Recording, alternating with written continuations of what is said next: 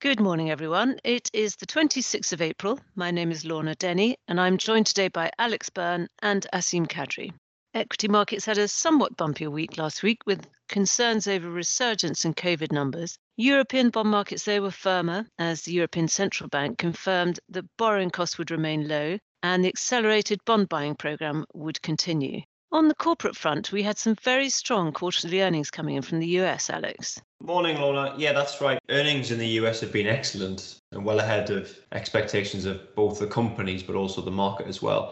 I think the moves are somewhat muted. The volumes were particularly low for some unbeknownst reason last week the key going forward is that there's fairly positive expectations, but a lot of these companies have factored into their conversations with investors the role that inflation is going to play and the increased costs that are going to potentially be impacting earnings going forward a number of these stocks that performed well last week were some of the catch-up stocks, so things that had suffered under coronavirus that obviously now in the recovery are doing slightly better. But there was a number of sectors which still continue to disappoint in the earnings that they're reporting. So things like airlines continue to disappoint, but specifically citing stronger pickup in demand. Think about the US, that's helped especially by the domestic market. So you effectively can fly anywhere within the US now, which to be honest, is the lion's share of flying that happens in the US anyway. So we can expect a lot of those laggards to catch up in the rest of the year.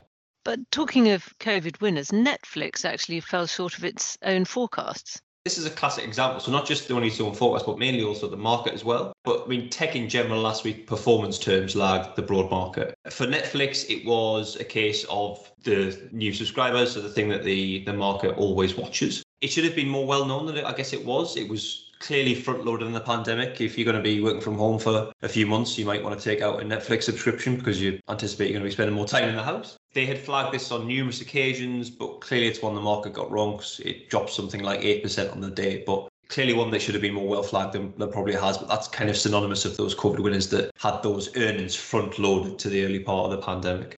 So that's interesting. If we turn to Asim now with your responsible investing hat on, Asim, it's interesting to see President Biden step up with his own global climate summit last week and a striking new emissions target. Hi, Lorna. Yes, that's right. So, President Biden last week announced that the US is now committed to halving emissions by the end of the decade relative to 2005 levels and also achieving net zero emissions by 2050. So, clearly, that's a striking target, and that represents a significant acceleration of the Obama administration's commitment to lower emissions by 26 to 28% by 2025. So, almost double the previous target. So evidently, the new target will necessitate huge changes across the economy in key areas like transport and manufacturing. Hence, Biden's also announced several new climate policies in order to achieve what clearly is a hugely challenging objective. It is indeed. But what does this mean then for the other major economies of the world? Yeah, so clearly it's a big step domestically, but as you would expect, the US would also like its announcement to encourage other countries to adopt similar climate goals. So, for example, a couple of US allies, Japan and Canada, are also expected to announce enhanced climate targets at the UN COP26 summit in Glasgow in November. Furthermore, with this in mind, clearly the pressure will also be ramped up in China. So, China is the world's largest emitter of greenhouse gases ahead of the US, and clearly that they will also face pressure to also implement strong action on the climate front as well. China's certainly showing some signs of compliance there, though. If we look at the week ahead, we have meetings from the Bank of Japan and the US Federal Reserve. Any expectations for the Fed meeting, Alex? The rest of the market, like ourselves, is going to be looking out for the Fed's approach or conversation around inflation. So the first thing that that is expected to change when it does change is the 120 billion monthly buying that happens. So we're still getting inflation coming through. We would expect that the rhetoric of the Fed would be more upbeat, just given the economic acceleration that, that's occurred, but also bearing in mind that the inflation has held at this more sustained level now. So we would expect uneventful, but slightly more upbeat in conversation. And obviously, if the shock were to happen, it would be around inflation affecting that 120 billion a month bond buying.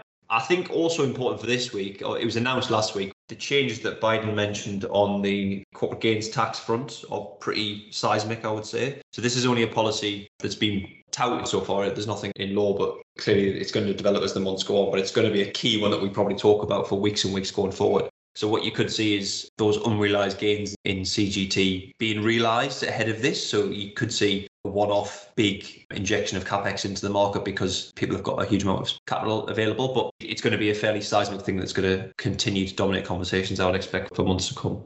Yes, we'll watch that one with interest. But in the very near term, then next week, what are your highlights on the corporate earnings front? So there's a lot of earnings next week. We've got the key tech giants, so the Alphabets, Microsofts, Amazon's, Apple's, all of which are expecting pretty good earnings, I would say, disregarding what I mentioned earlier about the COVID winners, all of which have got either product lines or particular earnings streams that have done well in the latter half of the year. Again, could outpace those fairly high earnings expectations that have been set by the market. We could be in for a fairly good week. We've also got a number of banks, so we get further insight into how bad the pandemic recovery has been. Some of those should have recovered slightly in Q4, but clearly there's a number of laggards and special cases out there.